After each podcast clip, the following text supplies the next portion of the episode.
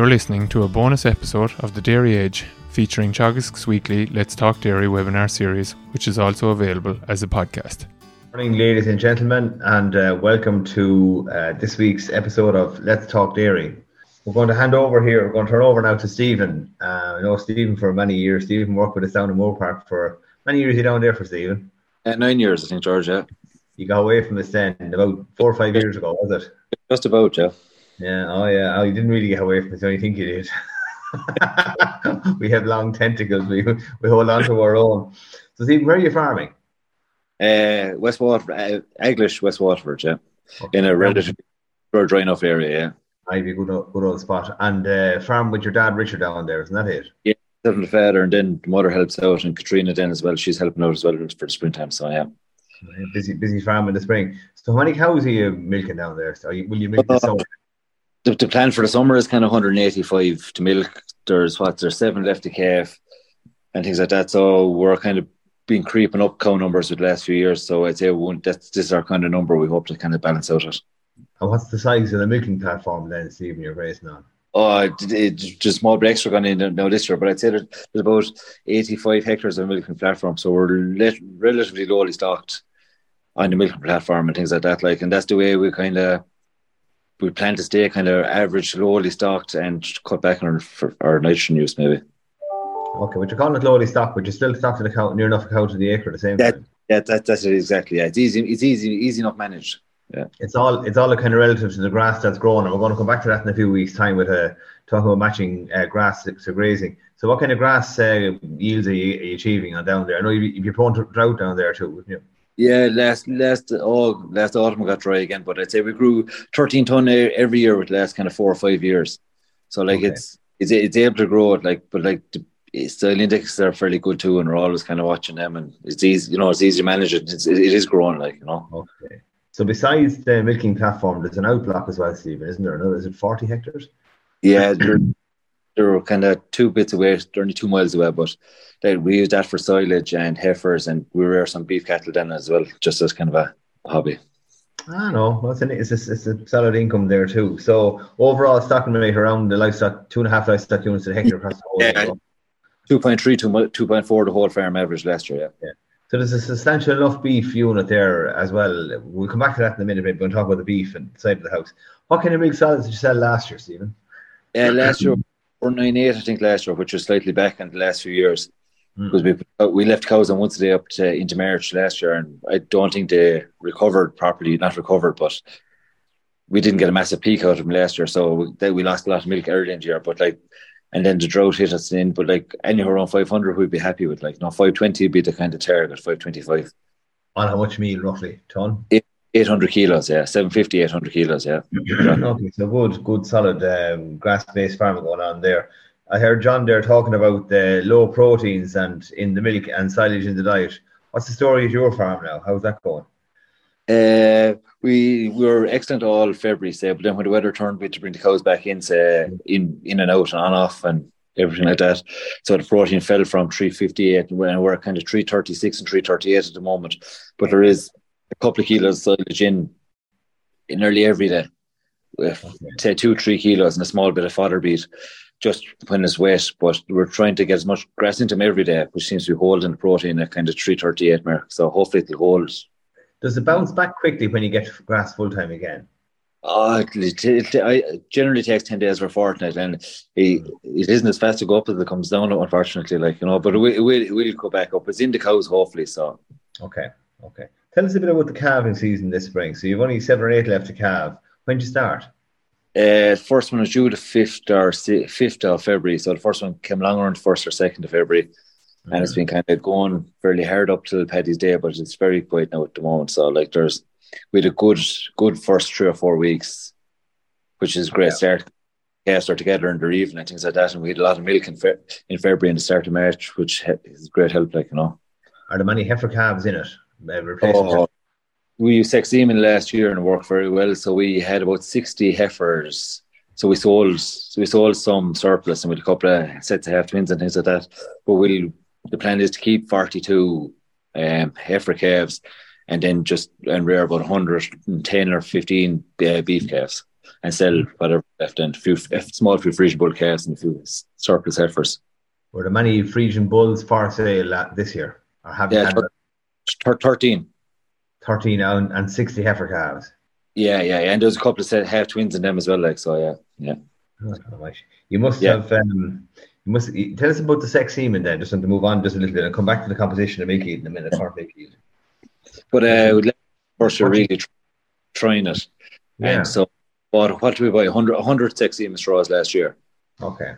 Uh, so we had what we we, we AI'd, oh there was 168 cows and 40 heifers last year. So we for the first two weeks we just used all sex semen on the highest EBI, highest fertility cows and heifers and things like that for the first two weeks, and then we used uh, Gene Ireland bulls for the last five or six days of that. Uh, uh, and then we switched to Angus then straight away after three weeks breeding. So we had all our Friesians in the first three weeks, and then we're straight into Angus then.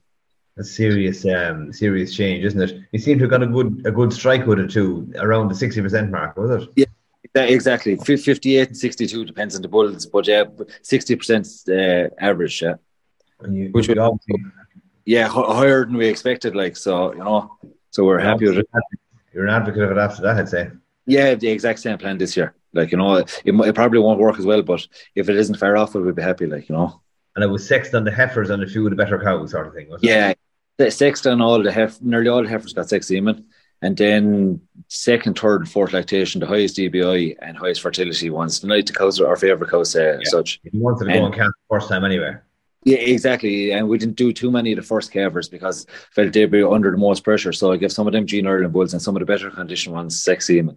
But then like it all conception was good. Like we didn't just put sex semen on everything and anything, like we're fairly picky and choosy about it. About it. It's fabulous going all together. And did you use a sync program on the heifer, Steven, or anything like that? Yeah, the, just the, the simple one, the double shot PG, 11 days apart and things like that.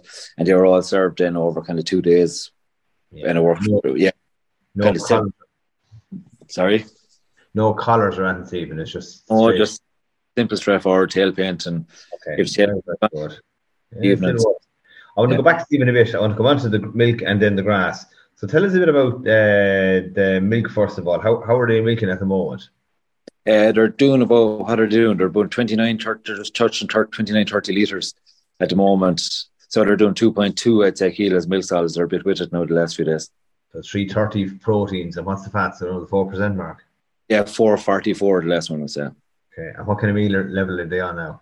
Uh, four, four kilos meal, like 16%, because there's a bit of silage in things like. That'll drop back now, hopefully, next week when they're full time, hopefully. Any trouble with cell counters? You going okay? Uh, 41 at the moment, yeah. Gosh, that's not a problem at all. And just want to move on then a bit, just for a minute, and just tell us about the spring grazing this year. So you were spoiled in February. Did you graze much?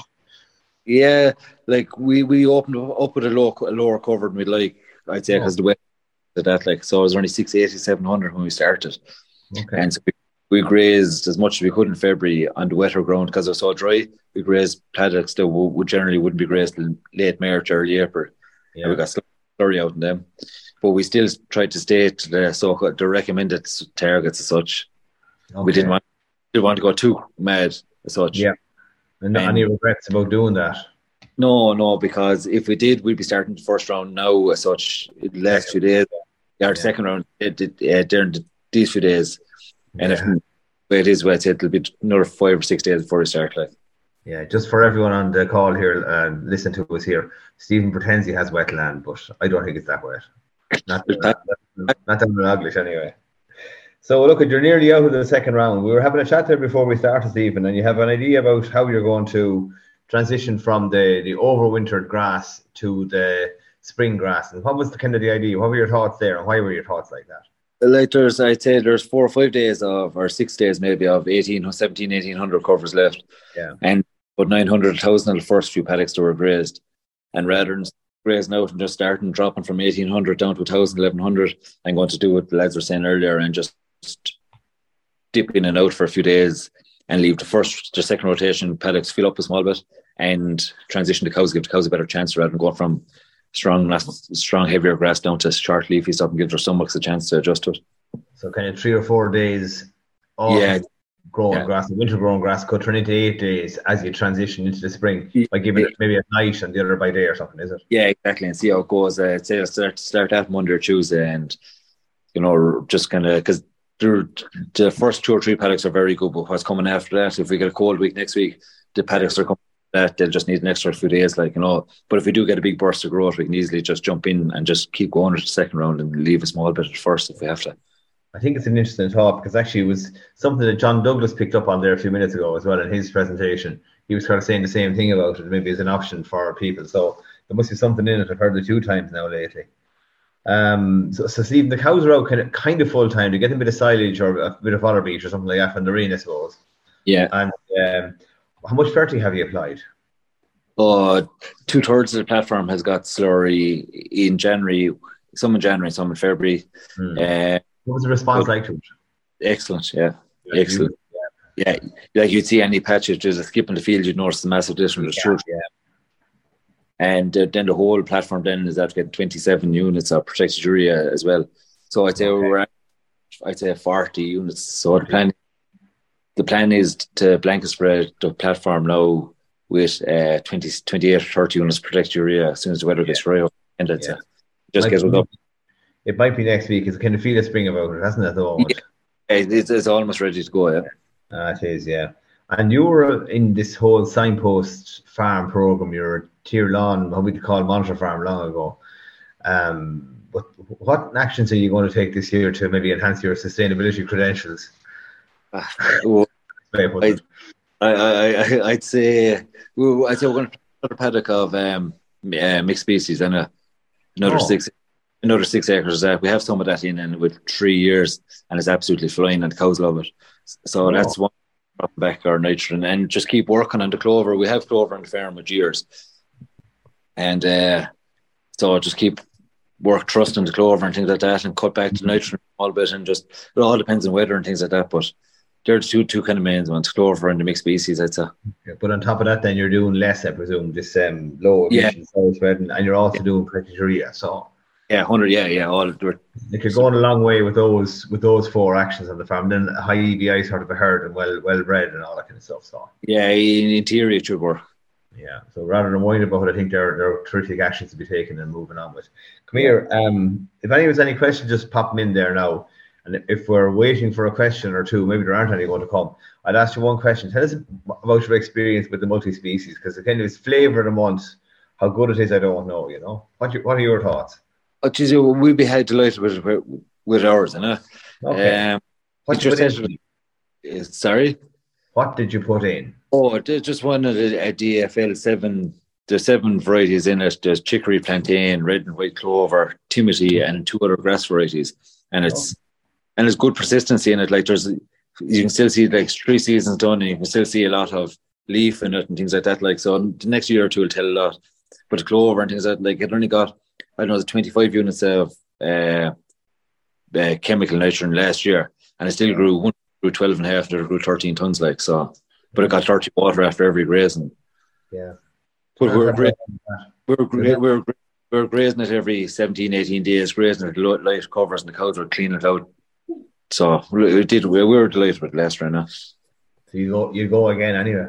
Yeah, yeah, exactly. Yeah, yeah, yeah. But like overall, it isn't a lot in the whole grand scheme of things, like it's only a small percentage, like, and it's it's nice to have something different in it. Would you go 100? percent uh, Yeah, in time, yeah, go go on just to trust it more than anything.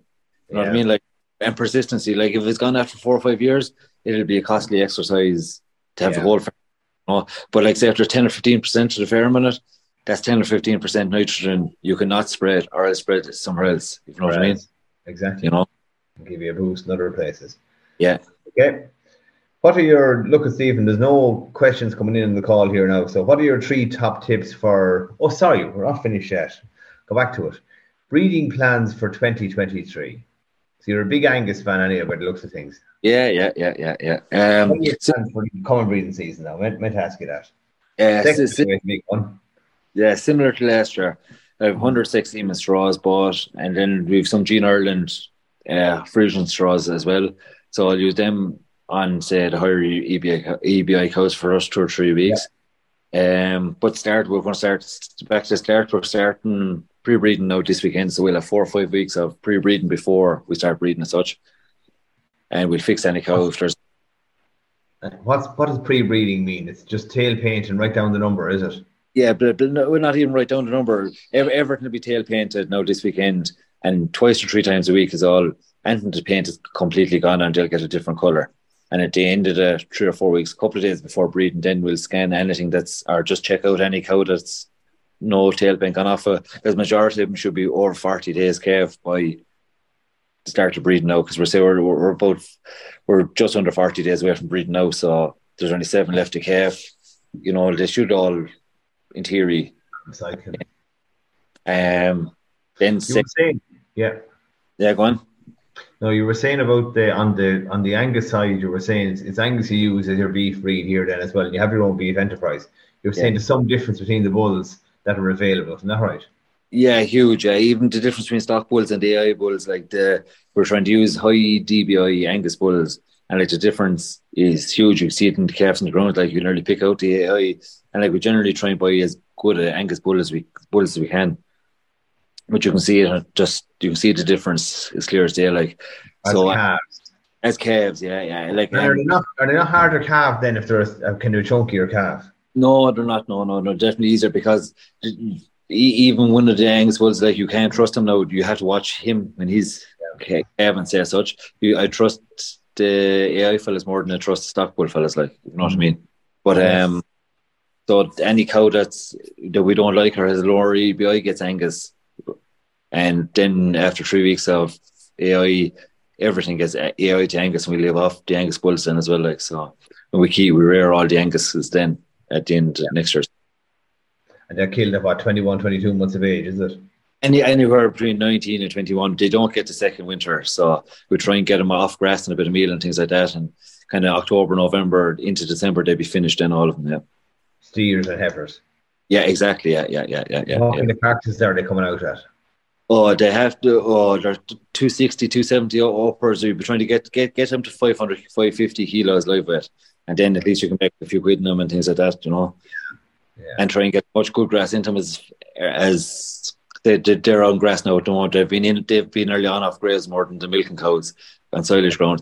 They're, they've had a good start now, and they should kick on once they hit grass now full time next week. Should go they'll fly at it. Yeah, exactly. Hey, Steven, listen, thanks very much for that. Um, uh, leaving the call now, what are your two or three top tips for our farmer audience here today on the call? Jesus. Um, uh, What would, what, would you, what wouldn't you do without now at this stage? What are the two or three things you, you wouldn't do differently or you would do this coming season? keeping it simple and straightforward is what our, is what we can try and do. Keep it simple. Have one simple plan and stick to it. Don't overcomplicate it. Like Yeah, like with the AI and things like that, and just have it simple and straightforward, and do Yep. do rather than having a heap of small things dipping in and out. Just focus on what's working, and that's what seems to work for us. Anyway, I know it's working, but that's what we're doing. Anyway. You know, that's the Okay. most part. quick last question before we go, Steve. Is question in from someone. What's the cutoff on EBI to get Angus? There was no you're selecting your top cows.